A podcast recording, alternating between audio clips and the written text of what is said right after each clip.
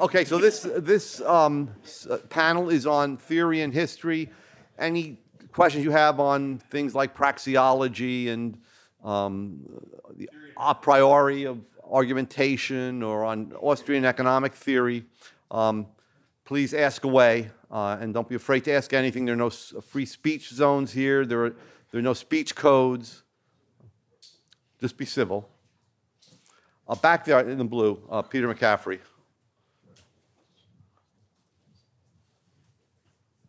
Thank you. Uh, hello, all. So, as I'm sure you noticed, uh, uh, been, lotting, or been asking a lot of kind of weird questions so far. Uh, there is I just noticed that blue shirt. I mean, that's, that's blinding.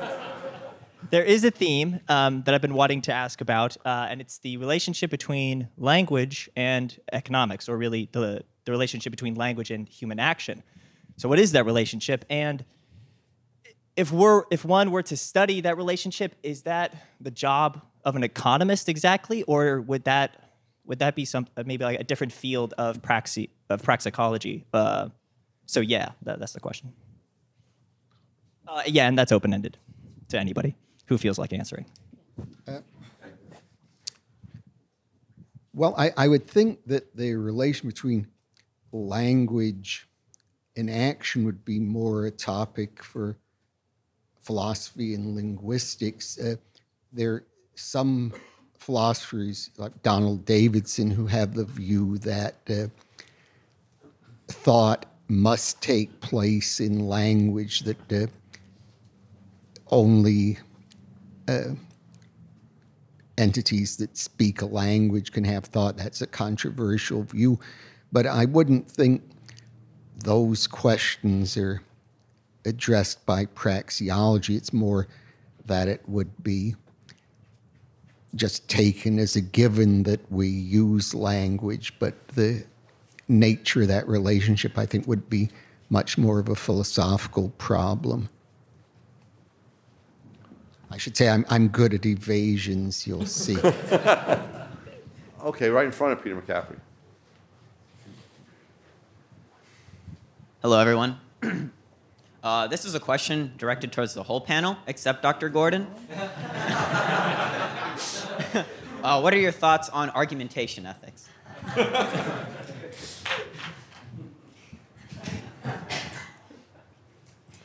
As- Hans once um, replied to uh, a speaker who, whose uh, train of thought he wasn't, he didn't like.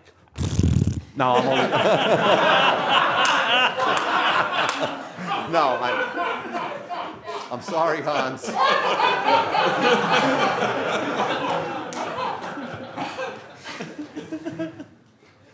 Does anyone besides David want to address that? he, exclu- he said except for me. I know that Murray Rothbard thought it was a good um, supplementary argument to the argument from natural rights. I mean, he hadn't really worked through it, and, and I, I, I sort of like it. You know, you can use it's a good rhetorical device, but um, I haven't thought about that deeply, so I really can't answer. And I think that's probably true of everyone. I, I would say if since people people people keep asking people keep asking me. Uh, as I mentioned in my talk on uh, Hans Hoppe's philosophy, I think the important thing before we try to criticize an argument is to try to understand it, and that was what I was trying to do in the uh, in the lecture. So uh, I think that what my views on the argument is more important is what are your views on it, and you should think about it and come up with your own conclusions about it. And I would say I, I've, uh, I would find it, uh, not making joke, joking aside, I would find it difficult to answer the question because I've never been, in the years I've looked at it, I've never been able to understand all the the argument fully. I think he comes up with the right conclusions, but I've never been able to understand the structure of the argument in a way that I'm satisfied with. Yet another great evasion. yes. Doesn't he know it's not an argument? Can I say what? So my question is uh, to Professor Jonathan Newman. So uh, I've been uh, going back to the readings and to my notes about the boom and bust, like this whole cycle theory. And uh, we saw how the Hayekian triangle basically deformates when uh, the, the interest rates are artificially lower than uh, they should be. How people overconsume and how people overinvest. But I, I still can't see, I, like, it's not clear to me what, what is it that makes the interest rate go up and then cause the bust? Uh, so just to clear up one uh, small thing is that it's a it's a theory of malinvestment, not of overinvestment. So they they start pursuing the wrong lines of production. It's not that they're investing too much, just in general. Uh, Mises makes that that really clear. In terms of what eventually uh, makes interest rates change, that could that could be a number of things. It, it could be uh, consumers and producers, their own time preferences, just they start overriding what the monetary policy authority is trying to do, or it could be the monetary policy authority starts, you know, they let up on the gas as the, they like to use these sorts of car and engine analogies. So, um, it, I mean, really, any one of those things. But a, a, a similar question has to do with would it be possible for the central bank to just keep lowering interest rates, like keep uh, inflating the money supply and pushing interest rates down, and then uh, forever forestalling the, the bust? Could that happen? And the answer is no. You would you would end up in what Mises called the crack up boom. So you could you could have you could just end in hyperinflation. You could end in just a destroyed economy that way, um, or uh, even with the even if they just sort of maintain the same pace of increasing the money supply, that you you would still get the case where in the middle stages of production, the prices of those capital goods are going to be much higher than what those, the entrepreneurs that started the projects anticipated. So the, the, what they thought would be profitable will turn out to be unprofitable. So, the, the, I mean, there's many different cases where you get the, the boom to turn into a bust. Thank you. Okay, yes, third row. Yes. Hello, thank you all for your guys' uh, talks throughout the week. I've really enjoyed them. My question specifically when it comes to theory and method, it's open for anyone. What would you say has been one of the best critiques of uh, the Austrian theory, the Austrian method that you guys have kind of come across? And uh, how would you guys kind of address it or respond to it, if, if at all? Well, one uh, important critique is the one, the article by uh, Robert Nozick called On Austrian Methodology that is reprinted in his collection Socratic Puzzles. And uh, he had a number of difficulties that he raised with, with uh, Austrian economics. He thought uh, he had an argument against time preference theory, and he had various other criticisms. And uh, Walter Block had a long paper replying to him, and I have some posts in my Friday columns commenting on various points in Nozick's uh, paper. I think that would probably be the best criticism. There, there are other people who've criticized Austrian methodology. Like, uh, I think Bryan Caplan is one who has a paper on that. So that would be one to look at, I think. just to add, uh, in similar to what David said about Hans Hoppe's argumentation ethics, I mean, a lot of the better known, especially in this sort of crowd, critiques of Austrian method uh, are based on pretty fundamental misunderstandings. I think there are a lot of critics who, you know, it just seems so bizarre to them or so different from the positivist approach they're used to. They pick a few words and phrases from Mises or Rothbard out of context and then sort of spin a detailed reply to something that Mises or Rothbard didn't actually claim. And uh, frankly, I think Bryan Caplan's paper is a lot like that. Most of what he claims are mistakes in the Austrian method or just misunderstandings of what Austrian economics is and what praxeology is trying to accomplish. Can I go to this side? Yes.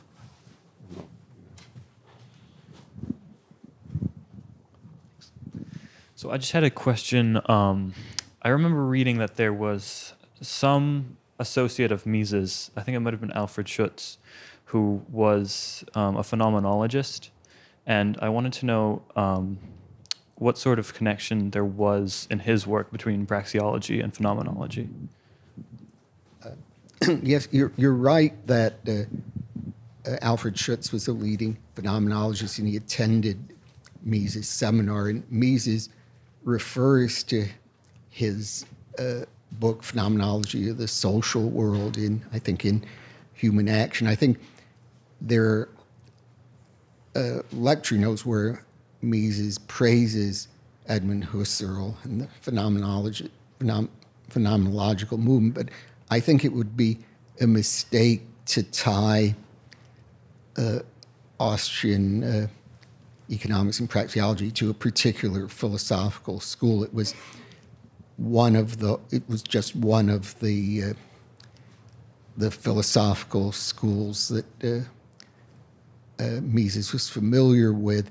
Uh, one way in which I think it would be useful, perhaps, is that one could use uh, phenomenology against the view of the logical positivists that uh, we don't really can't really get anywhere through conceptual analysis is that just tautology tautologies and uh, so I think that would be useful. And also, one of the, as you know, one of the most famous, the most famous criticism of the uh, logical positivist verifiability criterion of meaning was that the criterion itself is neither analytic nor uh, verifiable. And that criticism was, I think, first formulated by Roman Ingarden, who was a phenomenal, Polish phenomenologist who was a student of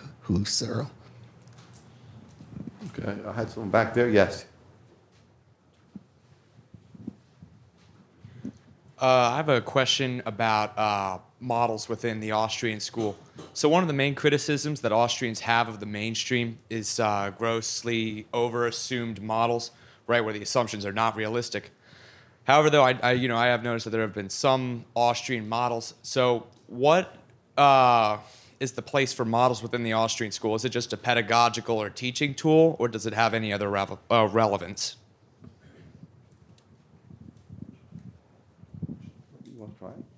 Sure, I'll, I'll just uh, reference w- one of the, the readings that I recommended at the beginning of um, of my talk on statistics was uh, realism and abstraction in economics um, by Roderick Long, and here in that paper he talks about the the types of abstractions or the, the the sorts of assumptions that are made in models, and he compares the mainstream economics to Austrian economics. And the main one of the the differences the is precisive versus non-precisive abstractions. So the sorts of abstractions that are made in mainstream economics are of the sort that you have to you have to assume that the consumer has a lot more knowledge, or or you have to assume that uh, the the goods that they're consuming are continuous, and so they can take a, a a derivative of their indifference curve and find the tangency to their budget constraint. All sorts of very precise, specific sorts of things. But in in, in, the way that we theorize about human action in Austrian economics, it's non-precisive. So uh, we leave the, the particulars unstated, and the fact that they're unstated doesn't really influence the conclusions that we draw. So we can, like I said, we can come up with the, the law of diminishing marginal utility without specifying what, what good the consumer is, is, is thinking about, is considering. So I recommend you check out, check out that paper by, by Roderick Long. Um, I'll, I'll, also mention that in the cases where we do make precisive abstractions in Austrian models, like the evenly rotating economy has some pretty stringent assumptions built in there.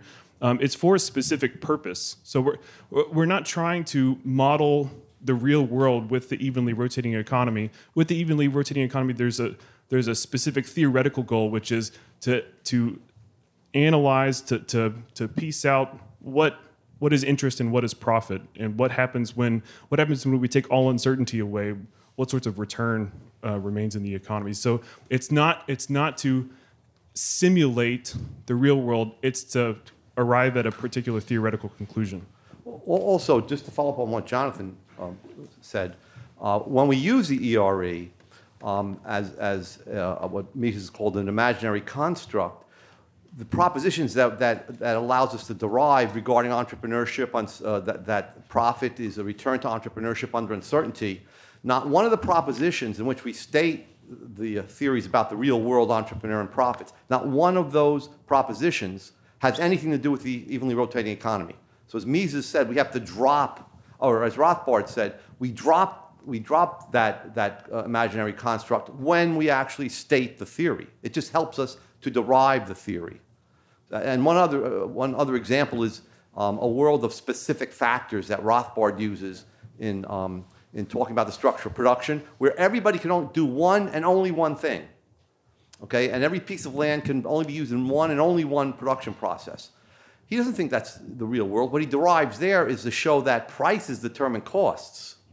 So that if nobody wants diamonds, then the value of diamond mines fall to, falls to zero. So you, you can see it very clearly. So it's sort of a heuristic device. Um, but once again, we drop that assumption. We don't theorize about the labor market on the, ba- on, uh, on the belief or, or assumption that, that uh, laborers can do one and only one thing. But it, these models, if they're correctly constructed, can do tremendous work and allow you to derive the theory. And but Patrick Newman and I, we, we sort of came upon this because we're writing a book on, on, on Rothbard's writing of man, economy, and state and how his thinking evolved. And he's very clear when, when you look at his notes and stuff that he's you know, deriving these models or, or you know, making these assumptions which have to be dropped um, when it comes to stating the positive propositions of, of the theory. Can I just uh, add to that too? The um, and that's that's one of the I think the, the dangers uh, because uh, I should put it this way. Austrians will never use the conclusions that are arrived at through this abstraction as any type of benchmark for a welfare criteria upon which to, to, to base policy.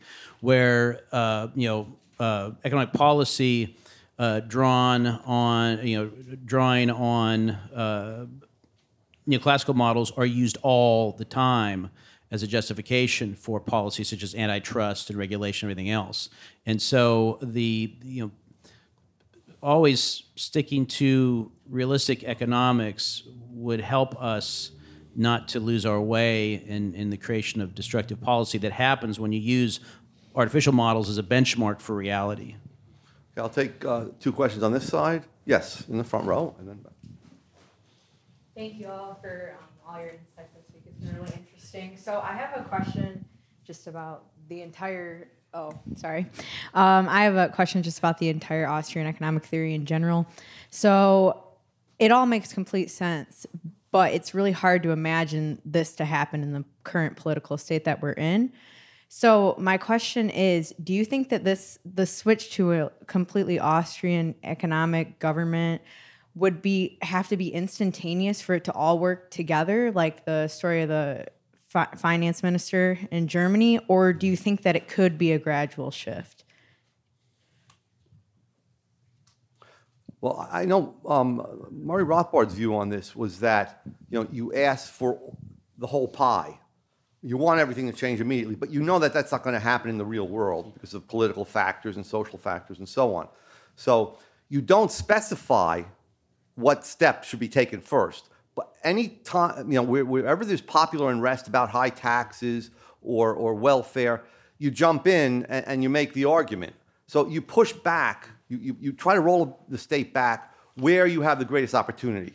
Political opportunism is sort of the watchword of, of, of the strategy that Rothbard pushed, and I, and I completely agree with that.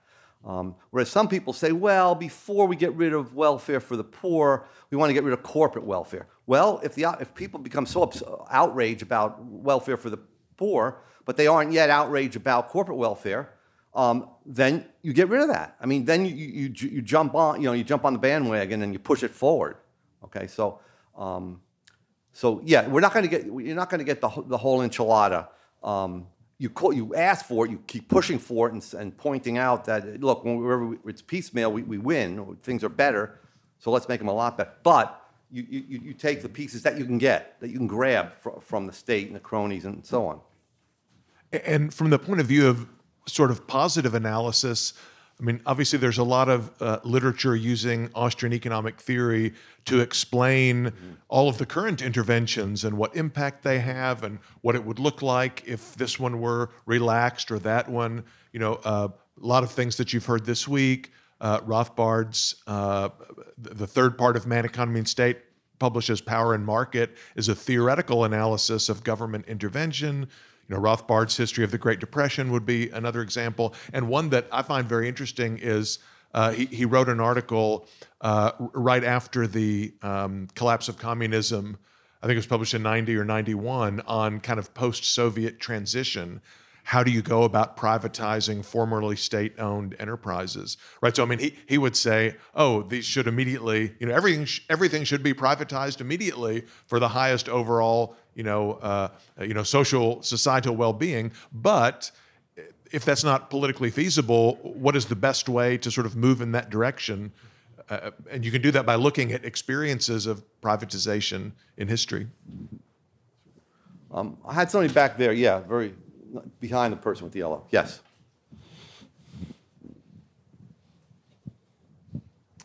So I've discussed this with you a little bit before, some of you a little bit before already, and um, I just wanted to expand on it a little bit. So uh, this question is kind of in two parts. First of all, why did Mises say that uh, in primitive economies like uh, Native American small villages and things like that, uh, it would still be possible for them to economize and calculate essentially without money?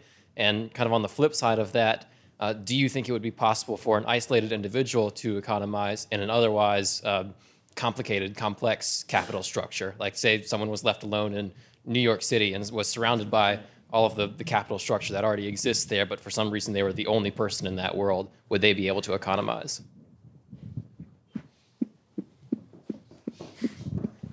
I've been arguing with Jonathan Newman on this all Yeah. week. I think I I think it's important to recognize that people economize all the time whenever they act, right? So it's not so much can they economize or do they economize.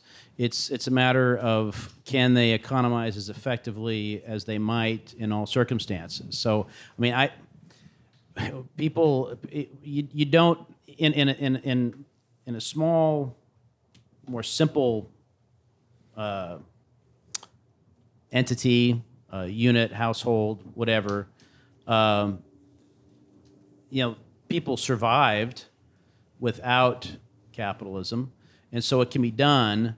Um, there, it's just it's just the the the complex the complexity limits how effective one can be in allocation of resources uh, without calculation, and so I think that. Um, Mises is just recognizing the fact and making allowances that you, it's not as if if we if, if we don't have calculation everything everything crumbles if we don't have calculation a complex modern economy crumbles and then everybody then uh, a, lot- then a lot of people die but the people that survive have to pick up the pieces and kind of go forward but as they go forward they're going to be economizing as they go it's just going to be much more rudimentary that, that's my off the cuff remark. And I might, may I say, by the way, this bow tie was purchased not at Walmart, but was purchased downstairs, just for you know.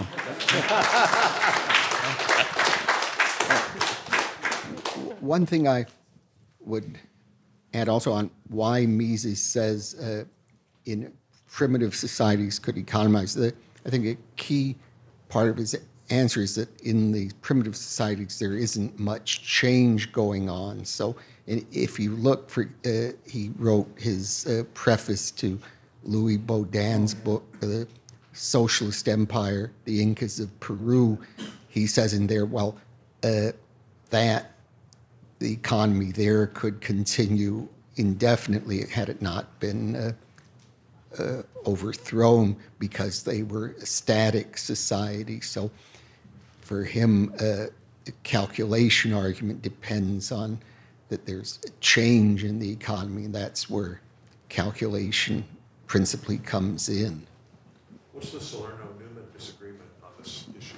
I, if Stalin was the commissar of all of the United States and had the whole capital structure and all the goods and so on, my and let's assume the goods are, are scarce to him, meaning that he wants to do certain things with them, these, and he has robots at his command to do whatever he, whatever he wants.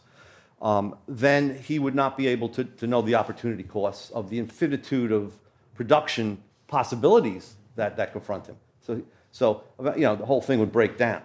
Um, and I think Newman's a response to that, but it's wrong. And my response is that he would make decisions. He would demonstrate some sort of preference. Like so he would do something, even if it's like really complicated. And, and in the process of making those decisions, then we see he has demonstrated a preference for this line of production, that consumer good, as opposed to another.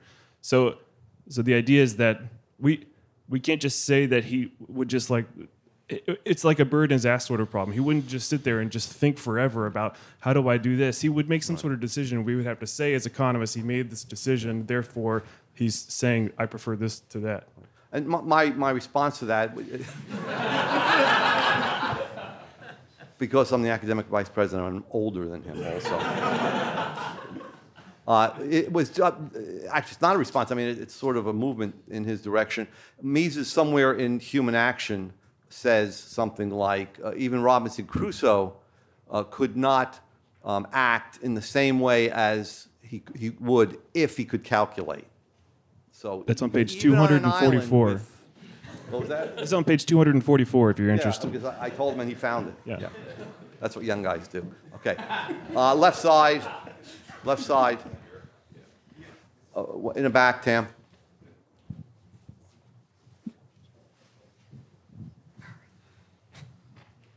Thank you. Um, so I wanted to ask two two questions. Um, number one, I realized that a lot of research that Austrian economists do is either about theory or trying to explain the theories of Mises and Rothbard. Are there still opportunities to develop new theories in Austrian economics? Number one, and number two, Austrian economists are generally libertarians, but no one seems to accept, I think, power in markets. I don't think that we have thought about are there opportunities to think about the praxeology of hostile action or the praxeology of violence? Because I think that is very crucial that we should understand that sometimes hurting somebody might be a means to an end, and it might be the only means to an end in certain situations.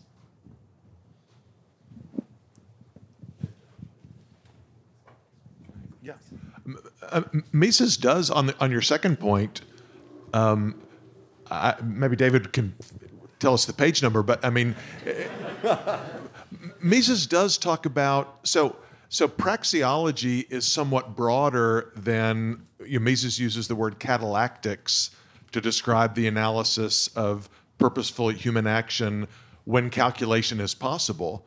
But so, so, so there is a there is such a thing as purposeful human action. I don't know whether we want to call it economizing or not to, to get in this that dispute outside the realm of economic calculation. So the Crusoe economy would be one example, or uh, maybe in the the question here about you know the zombie apocalypse and there's only one person left in New York City. So there are no I mean there's there are prices of the immediate past, but there there's no way to for prices to emerge going forward.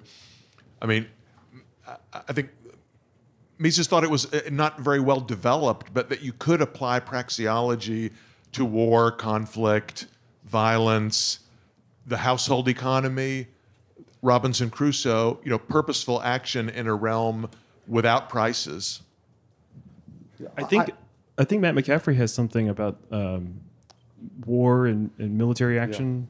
Yes, he does. And, and I've, I've written an article called "The Logic of War Making," in, in which I try to make a little bit of progress um, on Mises's point. And also, just I think it's this past year, I read Friedrich von Wieser's Social Economics, and he tries to make some strides in bringing in the no- kind of a broader notion of power and how that can have an impact. Um, I don't know that I understood his points well enough to say whether he succeeded, but, but certainly there have been attempts this direction. okay, I- we're going to have to stop I- now. I was going to Oh. say something. I just, I, I think the question. Yeah, we have to stop. Oh no, go ahead. I say the, the question reveals. I think what we need is a praxeologically informed sociology. I mean, we, we have to recognize that the praxeology doesn't just apply to economics; it applies to all areas where we can study human action. So we need, if there's if, if, if there's socio- sociologists, budding sociologists out there, use praxeology to good effect. Okay, thank you.